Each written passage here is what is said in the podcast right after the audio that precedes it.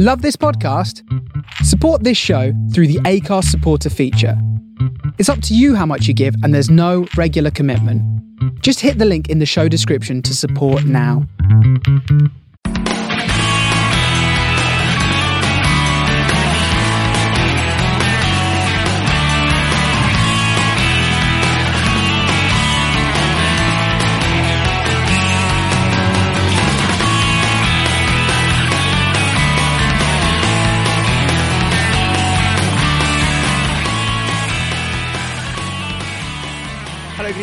This week's Man on the Post Extra Time as part of the World Football Index. I am Chris. I'm your host. Uh, with me, I've got Alex.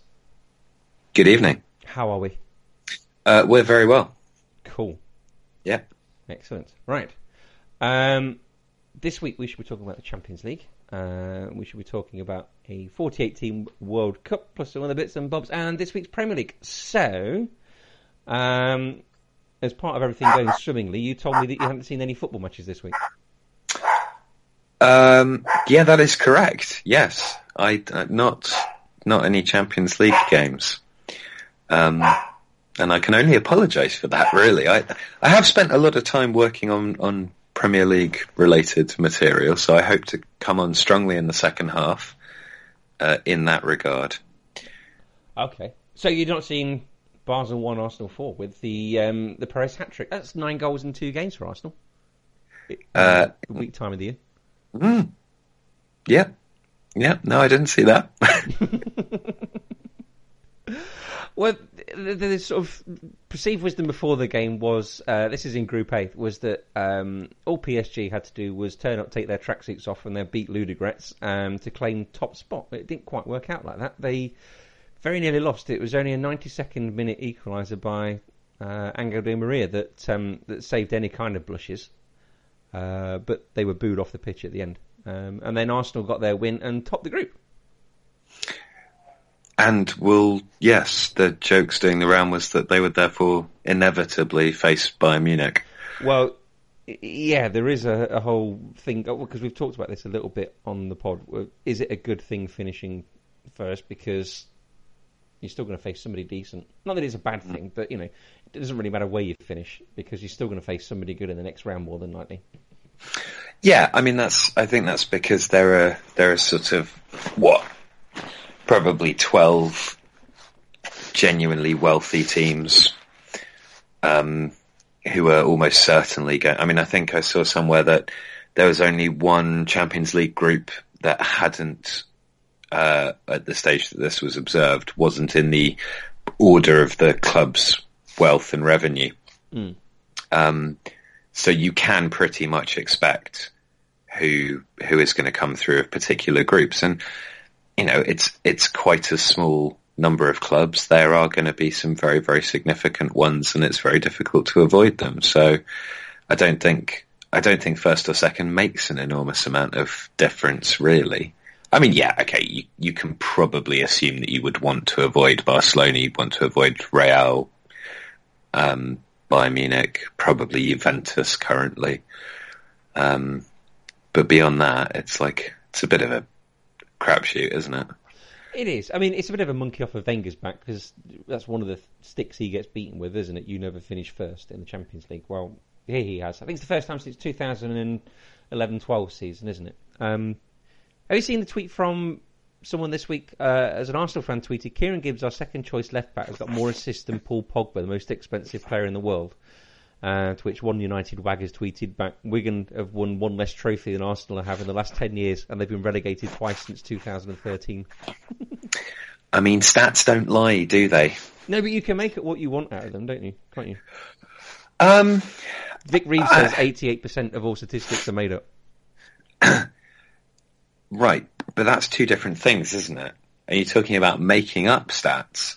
Or are you talking about inferring things from stats that aren't particularly relevant? You can infer lots of things from stats. I mean, I was, we talked the other week when you were on, didn't you, about um, there was the the possession based stats, or there was the, the, the, the left back who gave the ball, you know, a random figurative sort of left back who gave the ball Mm. away because he was told to boot the ball upfield, and then the other right back heads the ball out for a throw for them. He's lost Yeah. possession, but he's got an attacking throw out of it. I, this is true, and and it all of this stuff is contextual, isn't it? Um, and I mean, I don't. Pogba's got one assist in. The, is this a Premier League thing? This this assists thingy. Um, it Because- say. I think it was just because it- that somebody had replied talking about the Wigan thing. I thought was quite. Oh, that's co- that is quite funny. In the Premier League, Pogba and Gibbs have got the same number of assists, which is one. Um, so, I I mean it, that that may not even be a correct joke. Oh, now that would be annoying, wouldn't it? Yeah. Yeah. Imagine making yeah making a terrible joke and getting it all I mean- wrong anyway. Juan Mata's only got one assist. Yeah, and you'd rather have one Mata on your team than Jordi Gomez Right. or Callum I mean, if I- Yeah, you add, add, Wilfried Zaha's got five assists, right? Hmm. He's playing for a side who are doing fucking terribly at the moment. Hmm. So, okay, well done, Wilfred. That's superb. But does that mean that Wilfred Sahara is, is a better player than Paul Pogba? You know, because he's he's playing in a worse team, so it means more, or Pogba's efforts for the team as a whole are outweighing what Zaha's doing on his own, or yeah, I mean it's like people will throw numbers at stuff, and it's part of this kind of um, you know the stat that will make all Manchester United fans cry. dot dot dot. You know, oh, I'll click on that, but these things have to be contextualized you have to understand the way that certain teams play, the positions that certain players are in, maybe that are different from where they were last season. At Juventus, Paul Pogba had much more license to roam forwards, was more of a creative force. So, you know, it's like, I know this is like a serious take on what you were saying was effectively a joke about Wigan, but this shit annoys me. I tell you what, it's, it's very similar to, or reminds me of, um, about three years ago, there was a tweet going round that the wage bill of Queen's Park Rangers Football Club was less than that of Atletico Madrid, and hipster types are getting very sniffy about and, and you know sneery about this um, this statistic to do with QPR. Until it's pointed out that if you look at the sponsor of Atletico Madrid, Azerbaijan Airways, and their government associations and what their government are responsible for with their human rights record, maybe paying QPR players a little bit more isn't that much of a bad thing. I mean, you know. It's all to like you say, context. It's to do with, isn't it? it's all absolutely to do with context, and and this is the thing that upsets me about stats is that when stats are used correctly, they can bring enormous insight to understanding football. It is not the fault of stats that they have a bad reputation. I like to see. This is the funniest analogy, not funny, stupidest analogy. stats, football stats are like dogs if a dog shits on your front garden, right, it's not the dog's fault. It's the owner's fault. And football stats are the same. That they are just numbers. They have no agency of their own. It's entirely down to what is done with those numbers. And if people misuse stats, don't get angry at numbers, get angry at the people that are using numbers badly Don't take it out on the numbers. don't take it out on the numbers. Like, you know, if if a dog did a poo on your lawn and it wasn't cleared up, would you kick the dog or would you punch the owner? I'd, no, I'd probably pick it up and tip it on the owner's head. Which is more or less the same thing. I wouldn't pick it up hands. slightly less hygienic. Yeah, I'd, I'd get a, one of my own dog bags and pick it up and then tip it on his head. By which time I think the owner would probably have gone. Yeah, and of course, if the owner's bigger than me, then I wouldn't do anything. Right. You know. And and this is actually part of the issue. God, let's let's let's try and drag this analogy out as Are we going to make an hour and a half podcast over a Wigan tweet? Why not? But um, this is part of the problem with uh, with how some places use numbers. I'm not going to ma- name any names at all, um, and I'm absolutely definitively not talking about Opta here, by the way.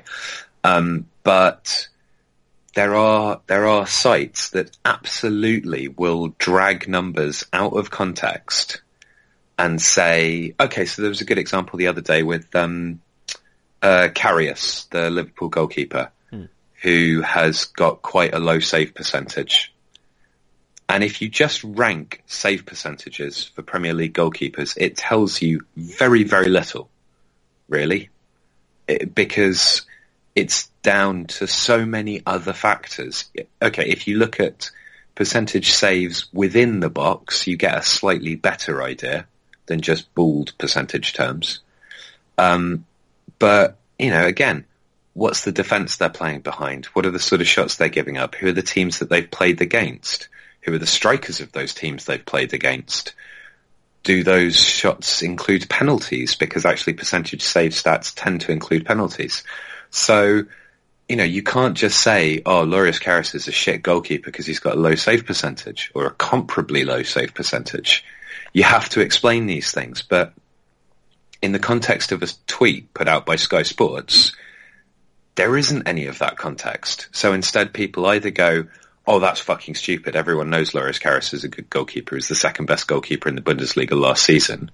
Or they say, God, look, Karius is rubbish. You know, let's all laugh at Liverpool. There's no chill around any of this stuff. It's all one thing or the other. And it really annoys me as somebody who uses football stats quite a lot in what I do. You know, to try and take the time to explain why things are relevant and, mm. and to use them sensibly um, you know, it takes effort, and it and it doesn't really suit the way that the media is set up these days. And breathe. Yeah. well, look. Next up for Arsenal, they are at home to Stoke on Saturday. Um, Arsenal won three out of their last four in all competitions, and remember last week they had that absolute hammering of um, West Ham, didn't they? Indeed, and Sanchez is wow at the moment. Well, Sanchez and Özil have been linked with little moves away because they haven't signed new contracts yet, have they? Yeah. Do we take any of that stuff seriously? I really? think so. I think this is just nothing else yeah. to talk about, and it's getting towards January. Yeah, it's Arsenal have only had two players um, that have appeared in all 14 of their games so far this season. Sanchez being one of them. The other, obviously, is well, not obviously, but the other is Petr Cech. This is Premier League games, by the way. Mm. Um, and he's just like, you know, he's he's assisting, he's scoring. That he's, he's going to break at some point. Goal was well. This is always the concern of Arsenal fans, isn't it? That and and as you get towards. Um, I remember this from last season when, when they were getting into the kind of fortnight before uh, I guess it would have been Champions League quarterfinals, maybe. Mm. Um, and and there was a suggestion that he had some sort of twinge, um, maybe a hamstring thing, which is not a massive surprise for a player who is a lot of a speed merchant in terms of you know obviously he's a hugely skillful player, but he runs a lot and he runs quick, so hamstrings are, are a worry. And he kept kind of feeling it and sort of wanting to come off. And Wenger was saying, no, no, no, stay on, or he wanted to stay on. And and that Arsenal fans on Twitter were like, oh my god, take him off, take him off, because they are hugely reliant on him. You know, he's 25 goals in his last 25 Premier League appearances. He's had a hand in either scoring or assisting. Wait, he's, yes. I'm just going to say this is like it's a massive proportion of what Arsenal's output is. Yeah, I mean he's been ever present this season, like you say. He's had Copa America um, this summer and last summer, summer before he had the World Cup. Plus, he's had full seasons in between. He's going to break at some point, isn't he? You would think he either that or he won't necessarily break. He'll just peter out like Rooney's kind of done. Mm. And and in two three years time, everyone will be going, "God, Sanchez is shit, isn't he?" Because people have also got horrifically short memories, um, and and uh, yeah, I don't know, but then if you're if you're Wenger, you kind of you want to squeeze every last bit of juice from the orange, don't you? Yeah, you that do. does that does make sense, and yeah. and it's not like the alternatives up front are particularly inspiring. No, no. I mean, having said all that, I can't see anything other than Arsenal win. Against Stoke? Yeah, they've um, the last 14 times they played, they've won all of them and kept eight clean sheets, Yeah, that's true. which you but probably then already know. I do already know that. Um, but Stoke, Stoke are on a really good run at the moment, and they the Emirates. right. But I would say that recent league form is more important than historical head-to-head in terms of gauging a likely outcome. Mm. I'm just saying that Stoke, are, you know, I'm not saying Stoke are going to win with a Xherdan Shaqiri fucking screamer from 25 yards out, but which, if they won, is probably how they'd win. Um, What I about just that Chilean play we were talking about before we came on? the the volley man. The 65-yard volley man. That would be good, wouldn't it? He just he never has to do anything again in football. He's immortalized now. um, on you know various video sharing platforms. Um, no, I just I just think Stoke have really kind of found a rhythm, um, and they're playing very very well. So, you know, the the change to Lee Grant in goal and the improvement of Martins Indi in the centre of defence has been a huge huge bonus for Mark Hughes. Um, and uh, tightened up because they were still scoring reasonably well. They just looked shaky when Shay Given was in goal. Yeah, well, they need Jack Butland back at some point, don't they? They need. Jack, Sorry, what you- Sorry, Jack Butland back. Yeah, they. I mean, you know, Jack, Jack.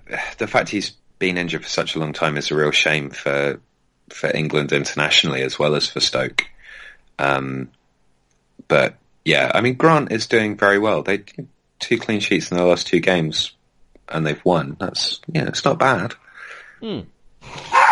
Well, also the Champions League on Tuesday for English clubs was Man City one, Celtic one. Patrick Roberts gave them the lead, and then uh, Iheanacho um, equalised. It was already oh, City were already short of second, and Celtic were already confirmed in last place. Um, so Barcelona finished that group top on 15 points. City got nine. Borussia Mönchengladbach got five. Celtic got three. Uh, this weekend, Manchester City are away at or yes, they're away at Leicester City, aren't they? Did, they got no Sergio Aguero. Did you see what Trevor Sinclair blamed Sergio Aguero's really bad tackle on? Him being a fuckwit. No, he blamed it on the uh, Brazilian plane crash. Right. He said that um, his head is from that end of the world. Pretty much, he's was he's from that end of the world, um, and his head might not have been in the right place. And sometimes you take these things onto the football pitch. Um, so that was when Argentinian Sergio Aguero tackled Brazilian David Luiz, who you would think might be a little bit more affected by it. Uh, yeah. I mean, that's that's pretty remarkable. it was a pretty atrocious thing to say. Yeah, I'm What- just I'm sort of left a bit bereft of comment where that's concerned. Yeah. I think some things are so stupid you just let them speak for themselves. Uh, yeah, yes. Don't dignify them in response. You just hang them out, and that's on Facebook. Yeah. Sometimes people say things on Facebook that you don't like. You don't reply. You just leave it there. I mean, I don't really do anything on Facebook ever now. Do you not? No. I, I, I, I post articles I've written and photos I've taken of the dog, but that's it. Yeah. Facebook's kind of a waste of time. Do you know what? It, it is, but it means I don't have to ring my mum because I just put pictures of the kids on there. Mm. I think that I think the messenger service is a way of keeping in touch with people, particularly if they're abroad, is really useful. Yeah. But I mean, I don't I don't use it to get into you know diatribes or arguments. God, fuck, I've got Twitter for that. Well, exactly. I, do you know what? I um, I learned that the hard way during Brexit as well. I lost Oh. about four or five friends over that in Brexit. Never talk about politics, Oh. man. Bloody hell! Not on Facebook. No. Never anywhere. I just don't see the. I mean, Well, Like- Twitter's for that for lols, really, isn't it? Uh, I've I've got opinions on stuff, yeah, but I don't. I'm, you're not going to find me staunchly advocating one view or another, particularly because I think there are people that are better qualified to do that. There are people whose job it is to do that, and I think the majority of people that follow me do so because of football and they're not actually that fussed or interested in what I think about Brexit or the Supreme Court or any of the rest of it. No, that's true. Well, there's plenty of other people to follow for that, isn't there? Um, Exactly. Yeah. I do, I, do- I do quite like. I, I put the odd chippy little thing in, and I don't. I, I'm not sure I even mean it. My, you know, when you sort of tweet things, you think, do I? I kind of like, do I even mean this myself, or is this just sort of some devil's advocate point of view? Yeah, I mean, I, I'll, I retweet people that I agree with. So I think if you read what I retweeted, it would be pretty obvious what side of the fence I'm on. But I just don't. I just think there are people who are better qualified to talk about these things than I am. That's true. Yes. I'm not. I'm, that sounds pretty rude. I didn't mean that you're not qualified. I was just agreeing with you. Oh no, no, no, no, no, no, exactly. Um, so how do you think this is going to get on? This was um, when this was at the Etihad. Uh, this was the one where Leicester won three one, didn't it? The week before they lost to Arsenal in their sort of Indeed. February run. Yeah, and then they drew nil nil last season, didn't they? At um, the King Power, not Field Hmm. Street. That was the other place. Yeah. well, Leicester didn't do very well in the Champions League this week. They lost five 0 Uh, which is, I mean, Leicester have got one point from their six pre-Champions League games. Mm.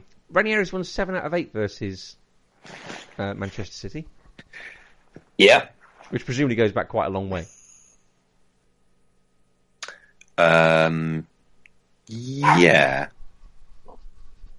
I mean, I guess because that would be that would include Chelsea as well, wouldn't it? Yeah, it would do as well. Um, Manchester City aren't playing great at the minute, aren't they? And I can, I can see a draw in this. Yeah, I I could see a draw conceivably. Um, I think I don't think either side are playing well, uh, but I think they're they're playing. I think they're playing badly for different reasons. I think I think Pep is still still kind of tinkering and still changing uh, stuff around, um, and, and you know, forty six changes to a starting eleven this season is a bit, you know, it's the most for a start, but it, it suggests a manager who isn't. I think with Pep, it's more likely that he's not convinced of the quality of the squad and their ability to do what he's asking them to, rather than he doesn't know what he wants to do yet. Yeah, Um, but then at the same time, Leicester just aren't able to do what they were doing last season. You know, Mahrez and Vardy are not linking up the way they were. There are stats that prove that. Um, Kante obviously is a huge miss, uh, and oddly, you know, they've not really, they've not played Amartey, who's the player who's most like him, as often as perhaps they might.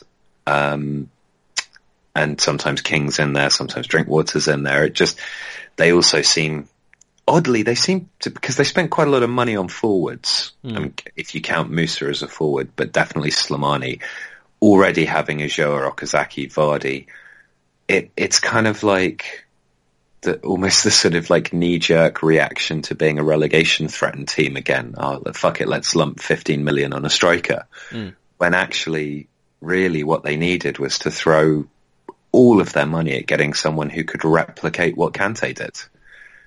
And they just didn't really do it. uh, no, they didn't. I'm, tr- I'm struggling to think of somebody who could they could have got, but Uh, well, Marten de Roon, who Middlesbrough signed from Atalanta and had in Serie A almost identical figures to Kante in the Premier League last season. yeah, And it's now playing really well for Middlesbrough, yeah. okay. For one. Sorry, For one, for one, yeah. okay. Or Idrissa Gueye, who was the second best Villa, wasn't he? defending midfield. Yeah, I mean his numbers were f- were not far behind Kante, and he was playing for a terrible, terrible side. Um, and you know that's why Everton leapt at the opportunity to get him. Again, Leicester could have done a lot worse than sign him. Yep. Um, but you know, Okay. Well, over in Group E, Spurs uh, they beat CSK three one. That was Harry Kane, Dele Alli, Igor Akinfeev with a little cheeky own goal. Um, he's he's always good for a clanger, isn't he? Akinfeev. he is, isn't he? I mean, it's a bit funny because he does so well in the Russian league. Obviously, it shows the disparity or the sort of gap between the Russian league and the Champions League. But there's, the, there's the stat about him, isn't there? I mean, scoring own goals to deny himself a clean sheet is something. Yeah, yeah. Did you see the um, the little bit of shithousery by Dele Alli to go with his dive last weekend versus Swansea? Uh, no, I didn't. Um, ball goes out for, or player's injured, so ball gets kicked out of play. Uh, it's a Spurs throw. You'd think Spurs throw it back to uh, Akinfeev in goal and all carries on as per the convention. Um, well, throw the player gets the, the Spurs player throws the ball to Alli, who you kind of think is going to tap it back to Akinfeev from about 25 yards out. It does a sort of casual swing at the ball, which was supposed to be disguised as a pass back to Akinfeev. Actually, was a 25 yarder curling into the top corner that Akinfeev had to tip over the bar, and Xesco are not happy.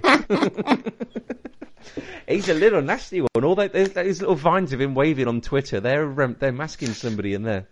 Yeah, I like it. I do as well. I've got no issue with it at all. Do you know what? I had a debate at work this week, um, and um, it was talk- they were talking about r- football players pay too much, blah blah blah blah blah. Uh, football players cheat, don't get rugby players do that, blah blah blah. And I stuck up and I said, well, firstly, I quite like to see more of this kind of thing.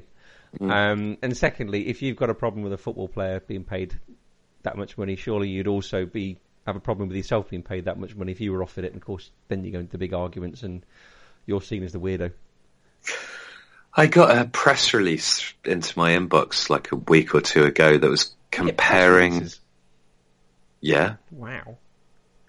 You're like a proper journalist and everything. Oh, mate. Um, and it was comparing uh, what footballers earn uh, compared to film stars and musicians and whatnot, but doing it by basically working out their their earnings relative to the amount of time they spend doing what they're doing, Mm. and not like rehearsals or training or what have you, but but actually in terms of sort of the the breakdown, and obviously the methodology is a little flawed, but even accounting for that, footballers earn peanuts compared to film people and, and musicians, Mm. the big musicians.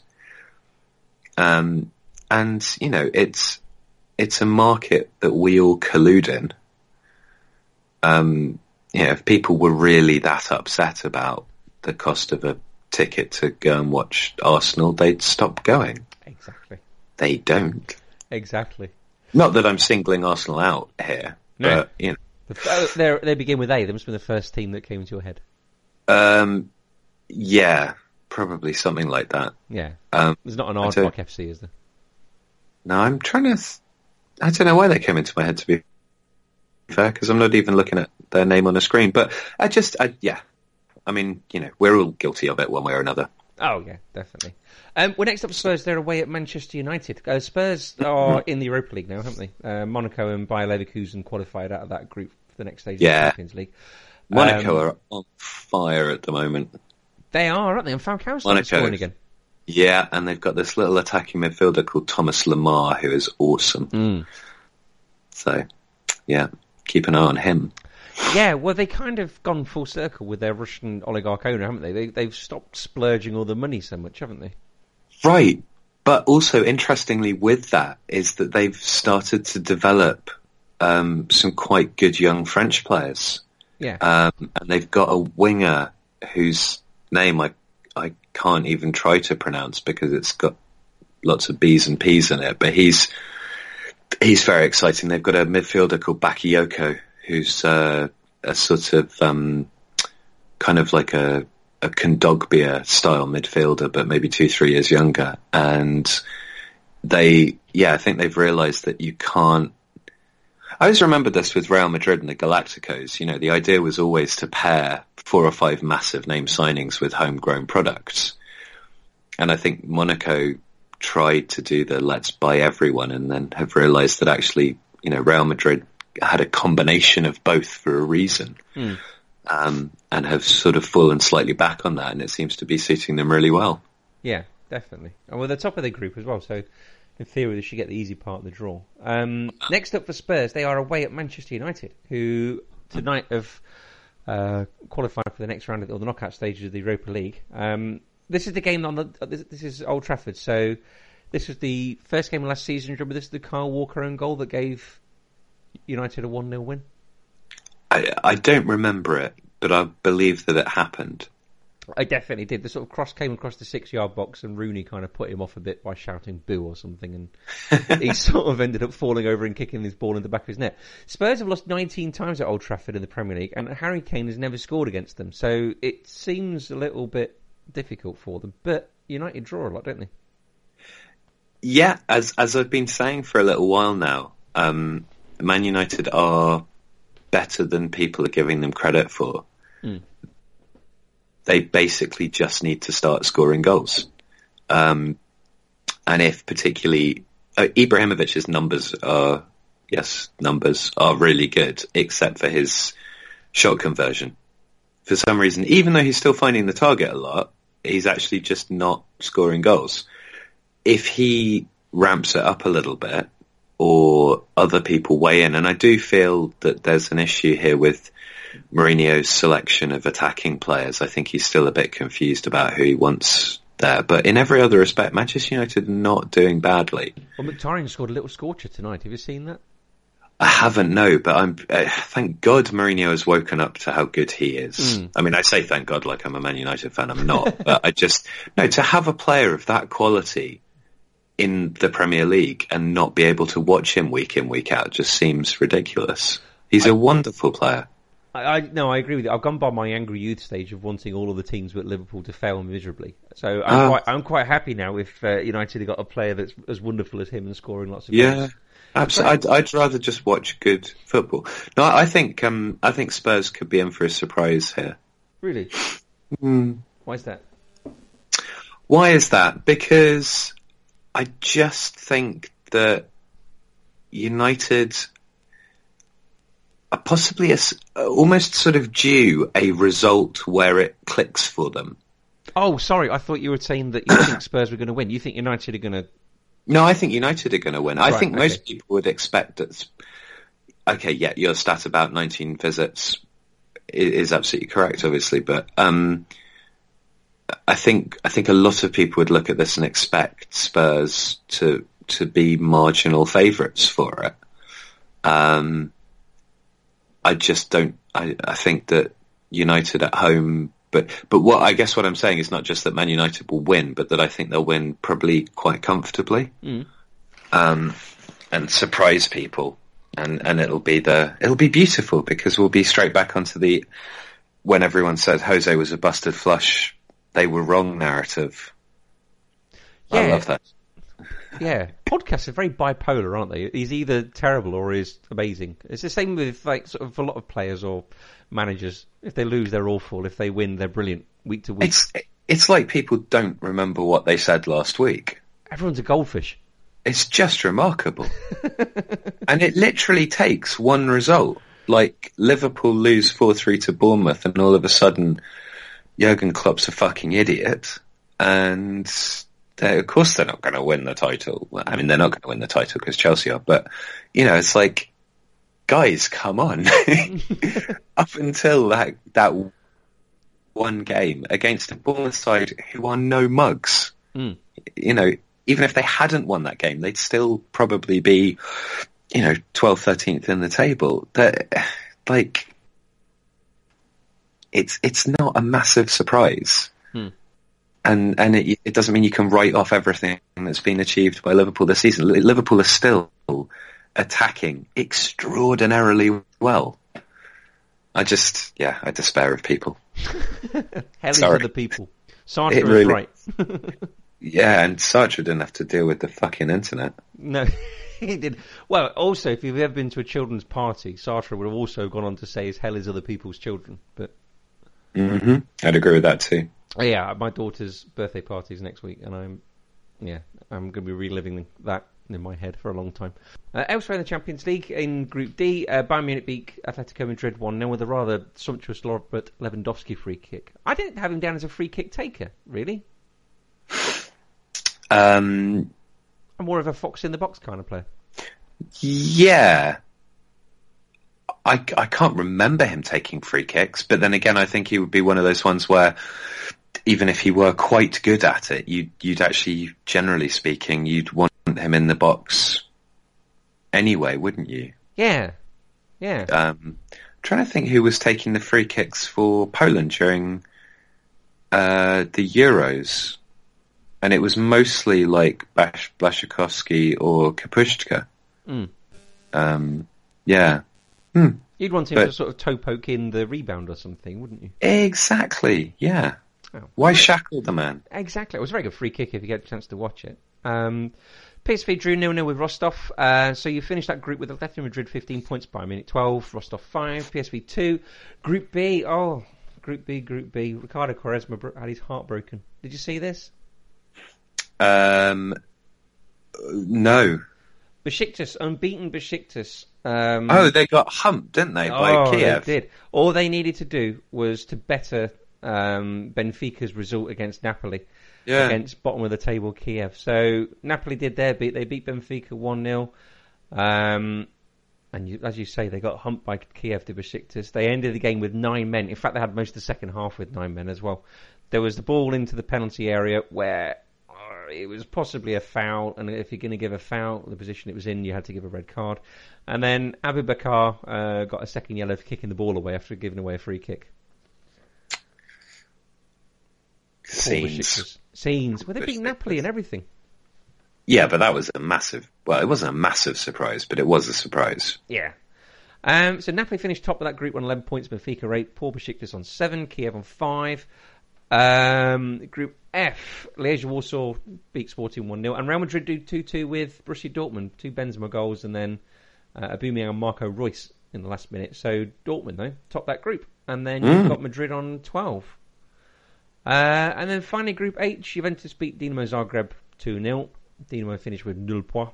Uh, and Lyon drew nil nil with Seville in the fog. Doubt over where that game was going to go ahead. So, Juventus finished top of that group with 14 points. Seville on 11 qualified for the Champions League and will not get a chance to defend their Europa League. They must be devastated. Do you think they would be? No. I don't know. That's very odd. Uh, which leaves Manchester United with a, a straight clear snatch through to the Europa League glory. Someone said on the Manchester United Rankcast this week, would finishing sixth and winning the League Cup and the Europa League be considered a success? And I suppose it would. And it's an entirely conceivable situation. You can see that, can't you? If if you offered me finishing sixth, winning the Europa League and the League Cup as a Southampton fan, I'd bite your fucking hand off. I can see Manchester United doing that, though, can't you? There's real fucking hubris in saying, "Is that a success?" There is, Oh. yes, but I mean, you can look at it from the fact that Manchester United are a bigger club than that sort of thing. But I can. I can see that happening, though.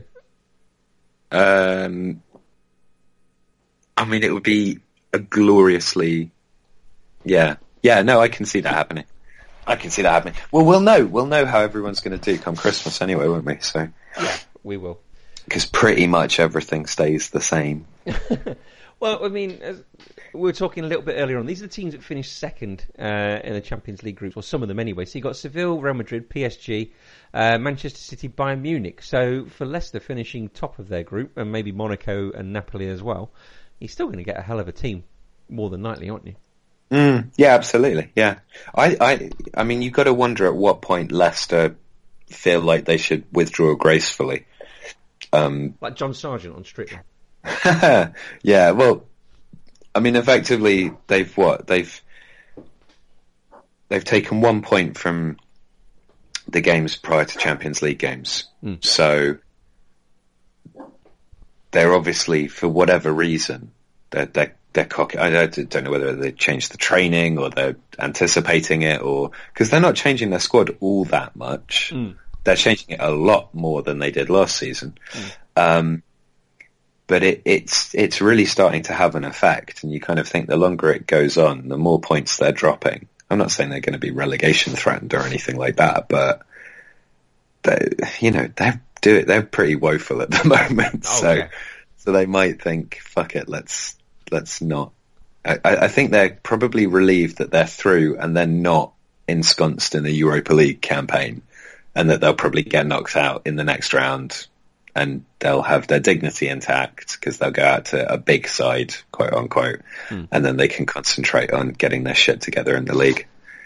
Yeah, that sounds entirely reasonable. Um, Other bits of news this week: a 48-team World Cup has been touted by Gianni Infantino. 16 groups of three countries uh, in a 48-team knockout tournament. The top two progress to the last 32 and a knockout from there. Uh, it won't happen any earlier than the 2026 World Cup.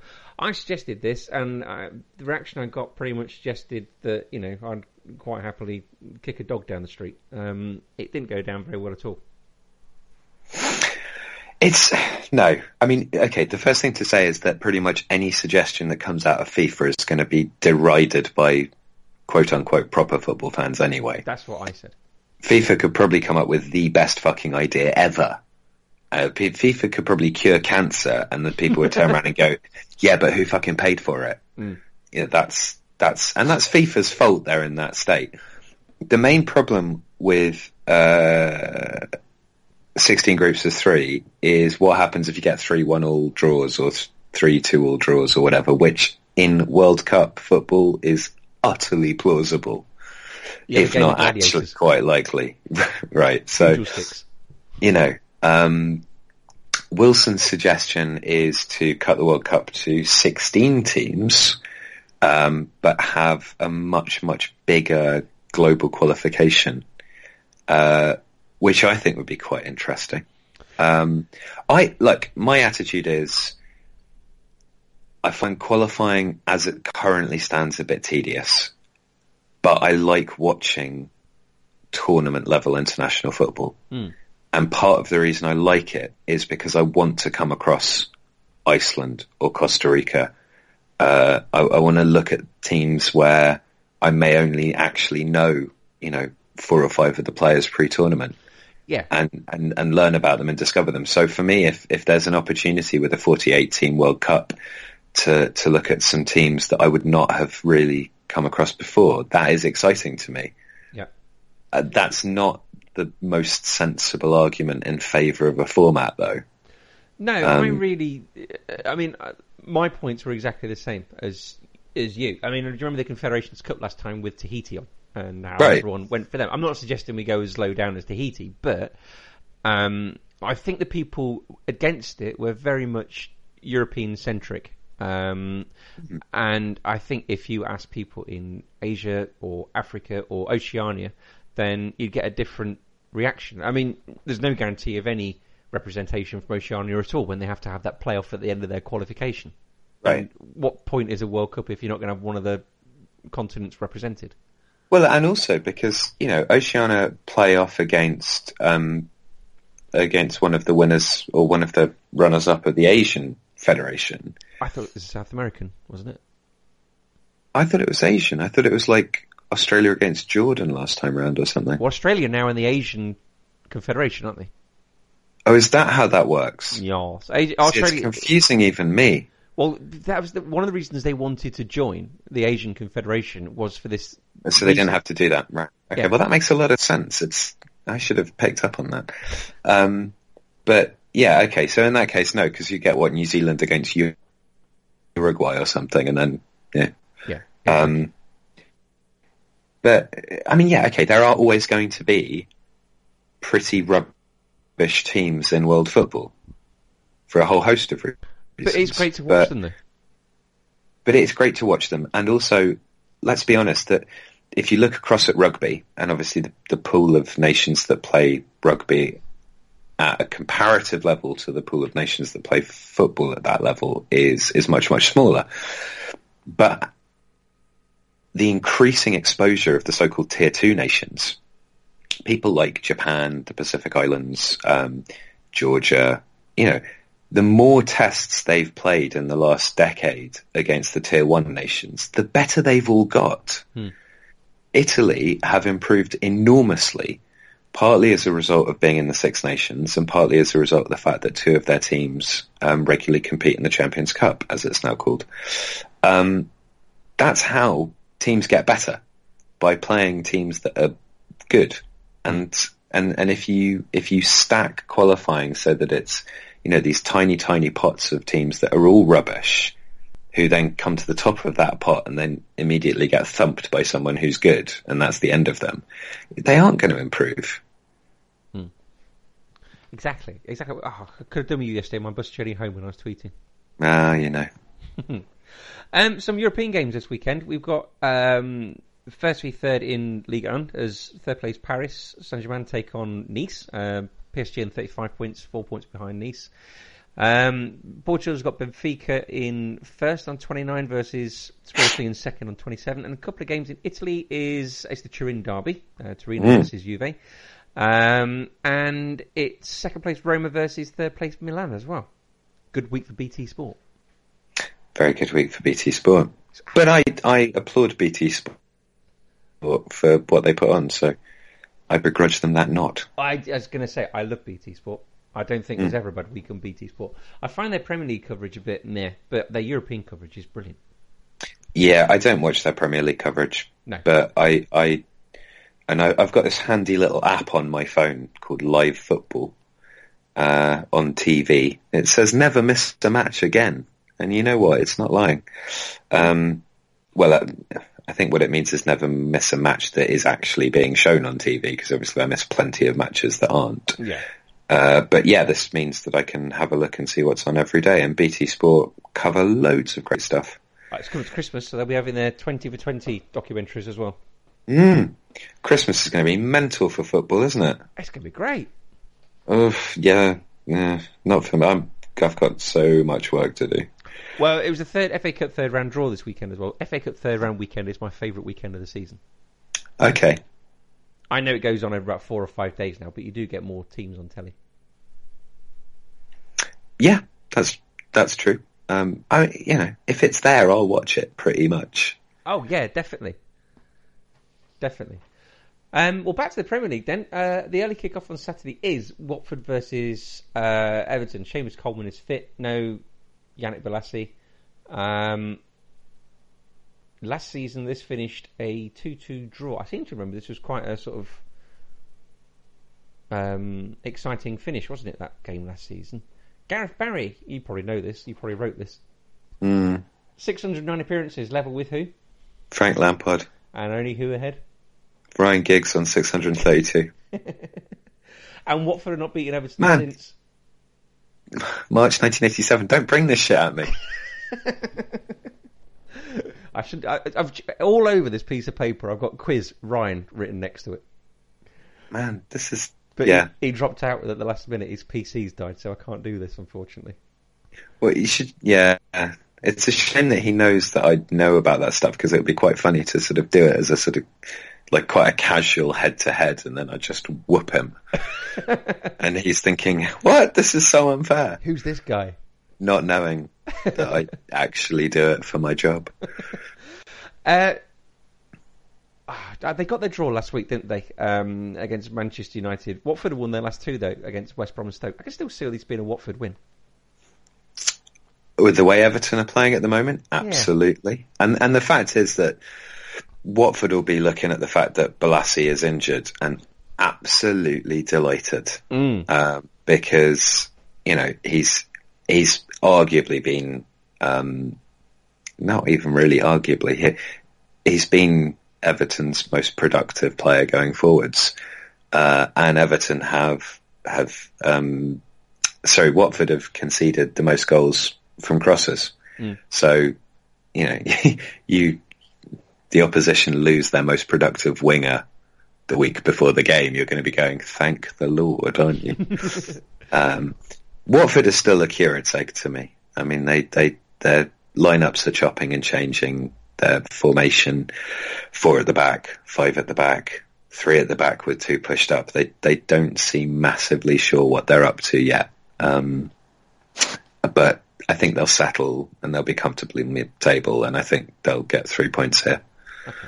Um, Burnley versus West Brom. This is the Eddie Howe derby, of course, isn't it? He won. It is, absolutely. Yeah, he won 34 out of 87 in Burnley.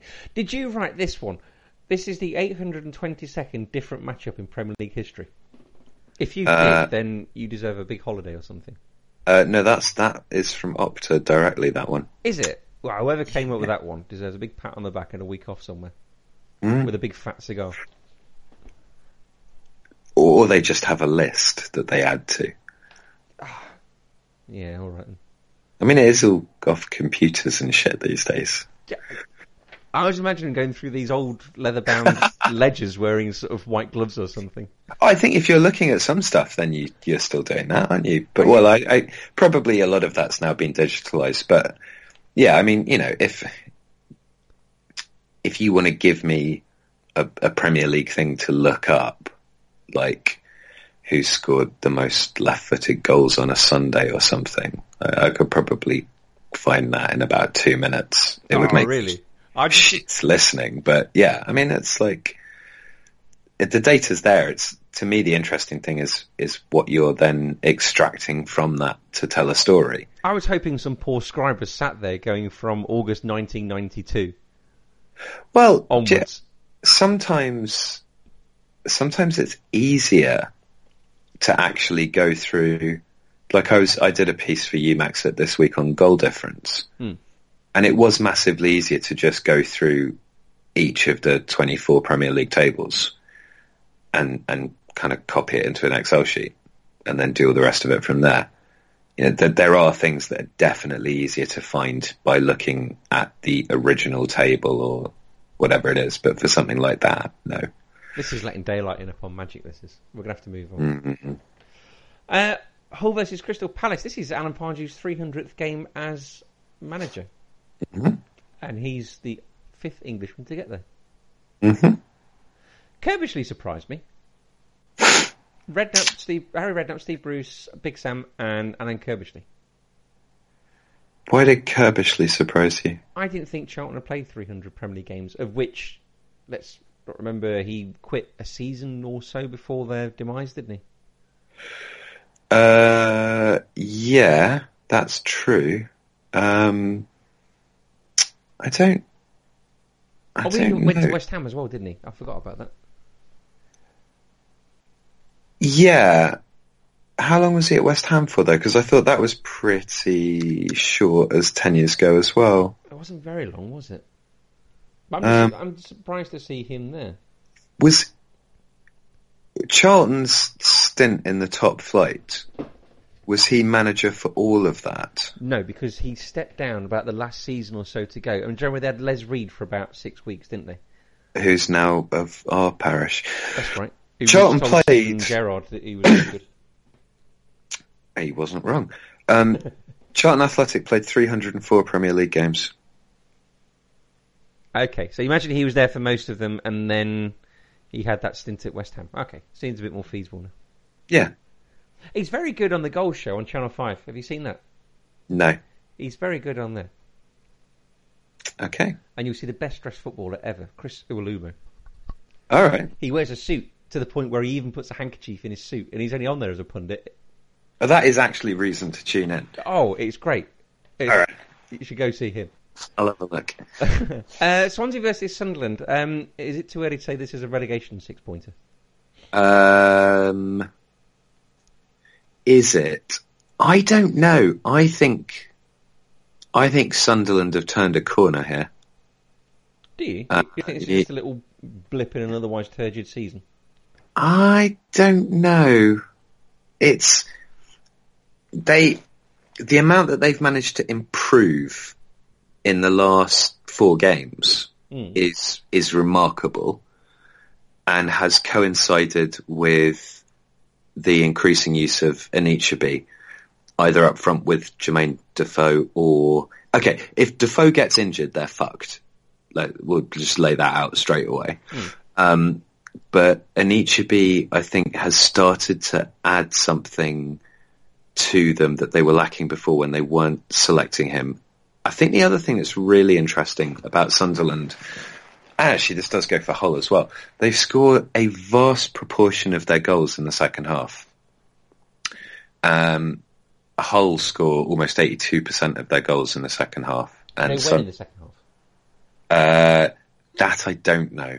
I mean, I could really late ones or I could find it out, but no, but it, it to me, if a team is coming back out, having particularly having conceded quite a lot of their goals in the first half, as well as as is the case with Sunderland, and then scoring, in Sunderland's case, almost seventy nine percent of their goals in the second half, I don't think they've given up on Moyes because obviously what he's part of what he's saying or the changes that he's making at half time are having a positive effect.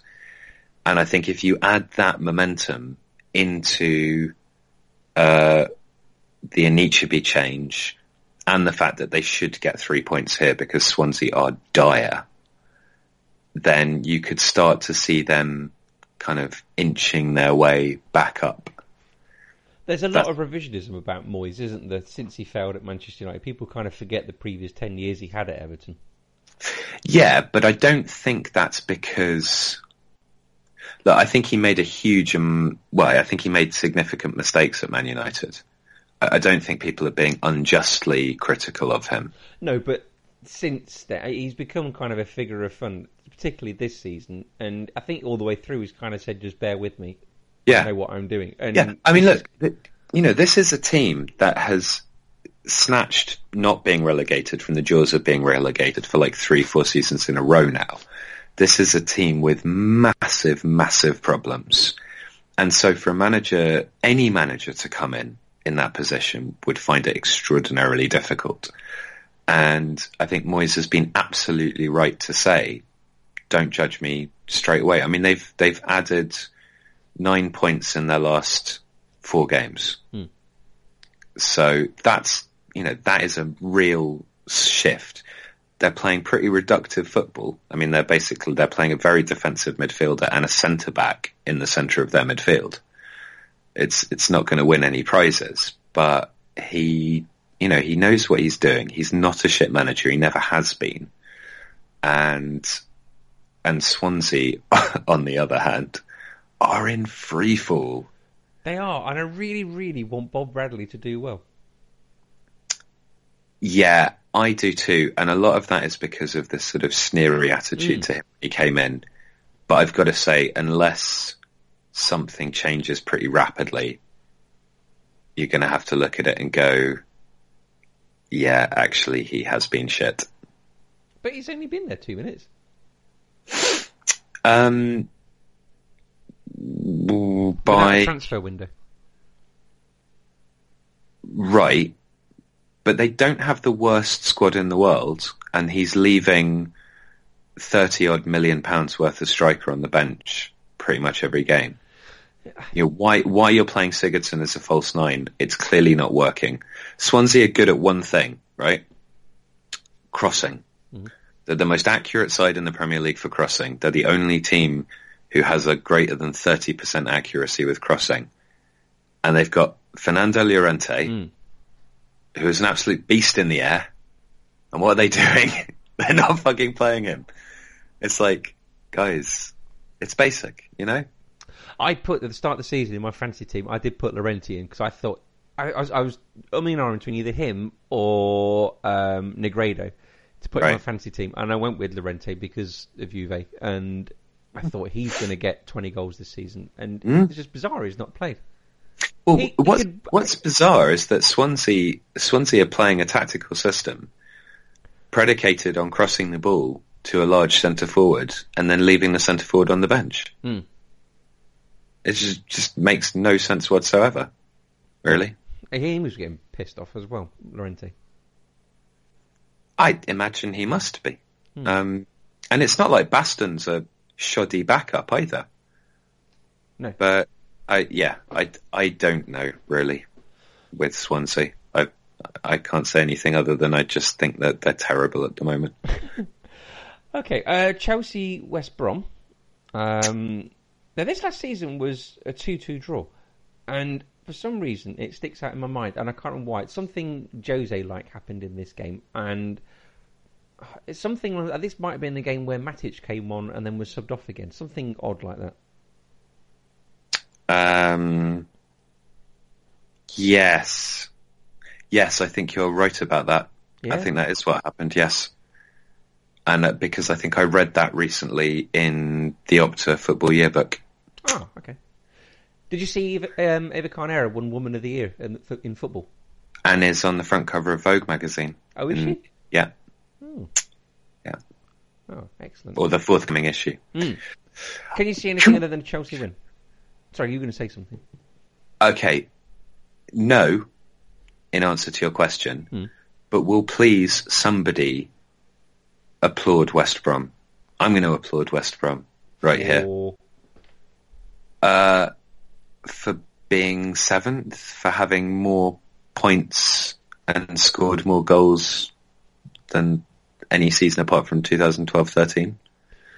especially with Tony Pulis having so much on his plate at the minute. Uh, I, is that a thing I don't understand? That's his tax bill. Or he's not his tax bill, that's his amount he's got to pay back to Crystal Palace, isn't it? Uh, oh, that thing. Yeah, I Mm. did see that. Um, I no, I just like West Brom. Okay, here's an interesting thing. It might be interesting. These are the two teams in the Premier League who have picked uh, the same player the most number of times. So Chelsea have had six players who've played in all 14 Premier League games so far this season. West Brom have had five. That's the two most. That's one of the reasons these teams are both doing so well. Do you know who those players are? Uh, I can tell you, yes. That, that's 11. God, they're taking 11 out of that team. That's not, Okay, so you're West Brom. Well, mm, yeah, but unfortunately, you've already got two goalkeepers. Uh, West Brom, Foster, McAuley, Fletcher, Dawson, and Rondon. Mhm. Chelsea, Azpilicueta, Courtois, Cahill, Diego Costa, Kante, Hazard. Can you imagine Costa and Rondon playing up front together? I think that would be amazing. In some, yeah, they play 4-4-2, wouldn't you, with Hazard on one wing and one of the other names you said on the other. um, well, your central midfield would have to be Fletcher and Kante. Yeah. Uh, and then you'd have a defence of Cahill and McAuley in the middle, Dawson on the left. No, Dawson on the right, Azpilicueta on the left. Yeah. Not too bad. We're playing Courtois on the wing, are we? I think we're going to have to play Courtois. Well, no, maybe play Courtois like as a target man up front that Costa and Rondon can play off, and then have Hazard's yeah Hazard, Fletcher, and uh, Kante as your midfield. That's not a terrible team, is it? It's not the worst. No, no. What are the what are the two sides who've picked? Oh, there's there's two sides who've only picked one player in all 14 games. Which two sides are they? Oh, for, uh, like an ever-present. Mm-hmm. Um, uh, Sanchez. Mm-mm. Oh no, no, sorry. There are two sides who've only picked one. I don't understand. Right. Okay. there are 54 players who have been in their team in all 14 games so far. Oh, we're talking just about Chelsea and West Brom. No, we're talking about which two Premier League sides have only had one ever present in this season. Oh, okay, Arsenal. No, they've got two. Oh, you said that earlier on at the start of the podcast, didn't you? I did. you did. yes. Uh, okay, I will go Manchester United. Correct. Was that David De Gea? Yes. Uh, and let me have a look for the other player then. Tick tock, tick tock, tick tock, tick tock, tick tock. I was going to say Bournemouth for Harry Arter, but I don't think it's him. Leicester. Uh, no, Leicester have had four. It's, uh, it's City and Fernandinho. Oh, which of course will end this weekend. Indeed it will. Harry Arter for Bournemouth is an ever present. But, Um, but they also, they also have, uh, Simon Francis and Steve Cook. Uh, um, there's an interview in the Guardian with Harry Arter that looks quite Oh. interesting. It's all about how the loss of his daughter and everything, and how they're having a new baby in February. Oh, okay. So it looks quite interesting. Um, Mm. yeah, Fa- Fabregas played a blinded, didn't he? That was, I love that. The, the, the self-control required yeah. to just be like, no, no, no, no. All right, go on then, push me over. Yeah, I love that, and I love people getting upset on Twitter afterwards. Who got upset? if you Oh, don't admire that level of shithousery, So many people get upset at things like this. Well, look at him, blah blah blah blah blah blah blah. blah. You think, oh, that's that's basically like saying to someone, "Fight me," and then not hitting them because you can see a copper's walking towards you. yeah. It's like it's fucking genius. football is just entertainment, and that if that's not entertaining, then I think. Do you know what? Uh, the Paul of the Manchester United podcast talks a lot about new Manchester United fans. Um, sort of a Vine GIF generation Yeah, uh, who a plague on their Yeah, houses. exactly. And if you know if you're not Michael Carrick and you're doing the nitty gritty work, then Michael Carrick is rubbish because look at that goal that Paul Pogba scored. Um, and a lot of these have grown up since '93, not knowing Manchester United being a bit iffy. Um, and they get very upset by all sorts of different things. And one of the things they get upset about is players shithouser against their own team. Like David Luiz, remember when he fell over in at Old Trafford and he got fouled and he put his hands over his face and had that little smile. Just That was brilliant. it's I you know if if no one did it that would also be fine Mm. but everyone does it Yeah. or every every team has a player that does it Yeah. you know so and, and I think as well if you're the only ones that I'm maybe not so much of a fan of are the ones like Alan Hutton who uh, didn't didn't have or don't have the level of skill and so were basically just thuggish Yes. um, but someone like Diego Costa, he's an extraordinary footballer, Yeah. and and what what Conte's managed to do is maintain that aggressive edge, but without it tipping over. And so instead, he's just playing brilliantly. Yes. But he's not suddenly become a nice person. Just just in that, as he's not suddenly become a not horrible person. He's just he's just super competitive, and that's one of the things that gives him an edge. Exactly. I always think Cesc Fabregas looks a little bit like Kevin Arnold for the Wonder Years. I've not seen the Wonder Years. No. Never. Um, well, unless I was really drunk and have forgotten. Oh my gosh. Yeah. I was in love with Winnie Cooper for about 20 years.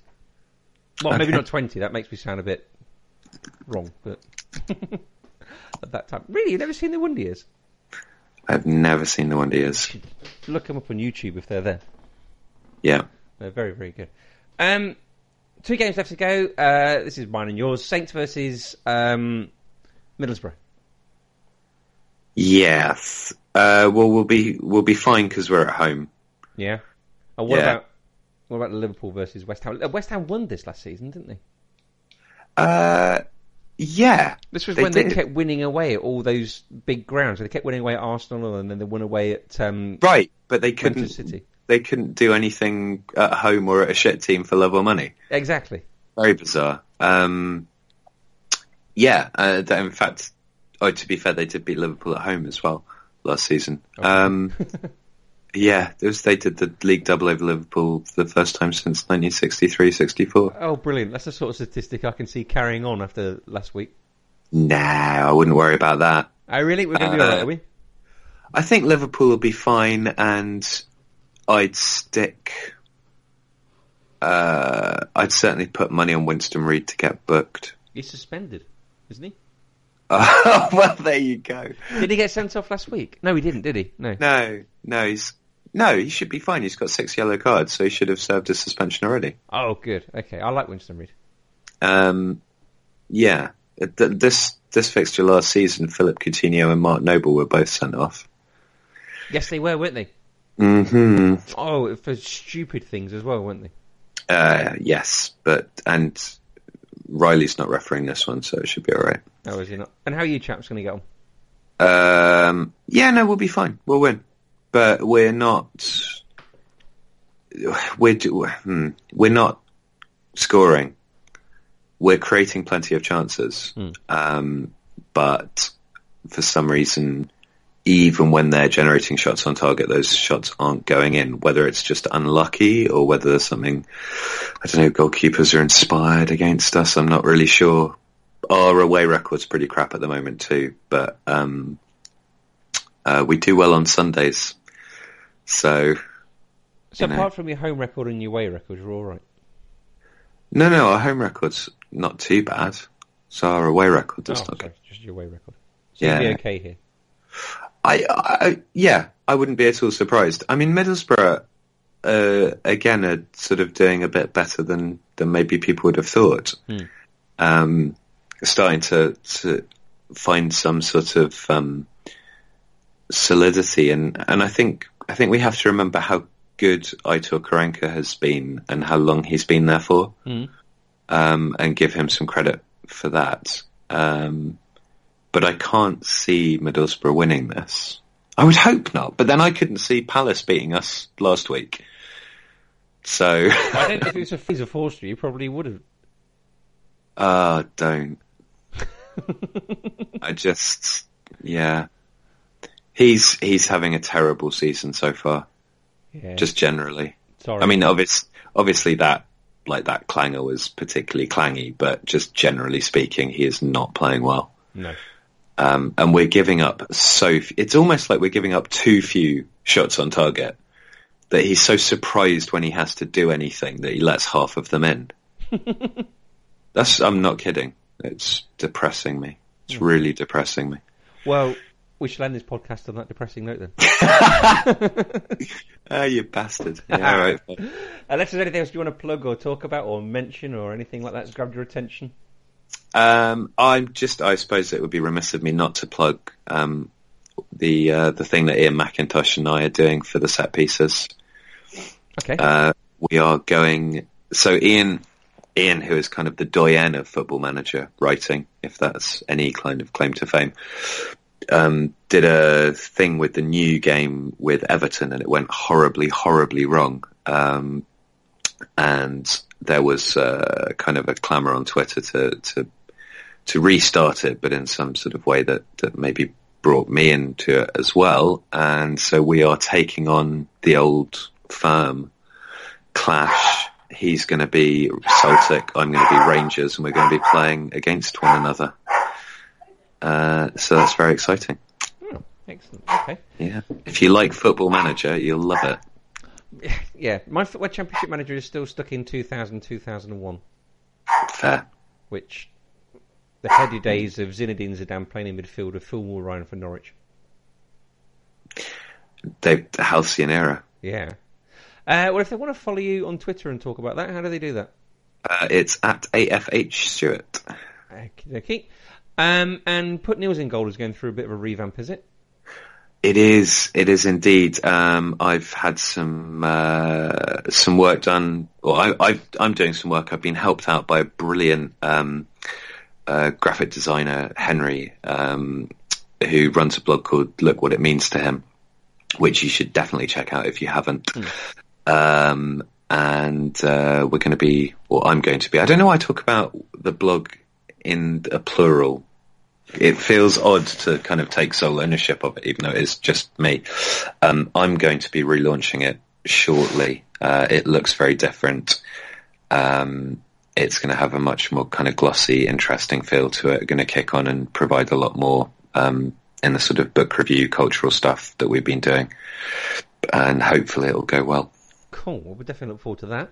Um, Ross and the guys hopefully back on Sunday to uh, review the games that we have previewed. Um, we are part of the World Football Index, so you can download other podcasts from uh, World at World Football Lives, their Twitter feed. You can download podcasts to do with Serie A, um, La Liga, uh, Russian football, South American football, Premier League football, all sorts, tactics, the lot. So you can um, follow them and uh, subscribe either via iTunes or Acast or your whatever else you have on your smartphone. If you like what you hear, you can rate reviews on iTunes. Uh, Colin, I think, still has some fridge magnets left over for uh, any five star reviews. Um, manonthepost.com is the website. If you want to get in touch, you can email uh, chris at manonthepost.com if you want to talk about writing for us as well. Um, so thank you very much, Alex. Thank you very much. And all that remains to be said is always keep your man on the post.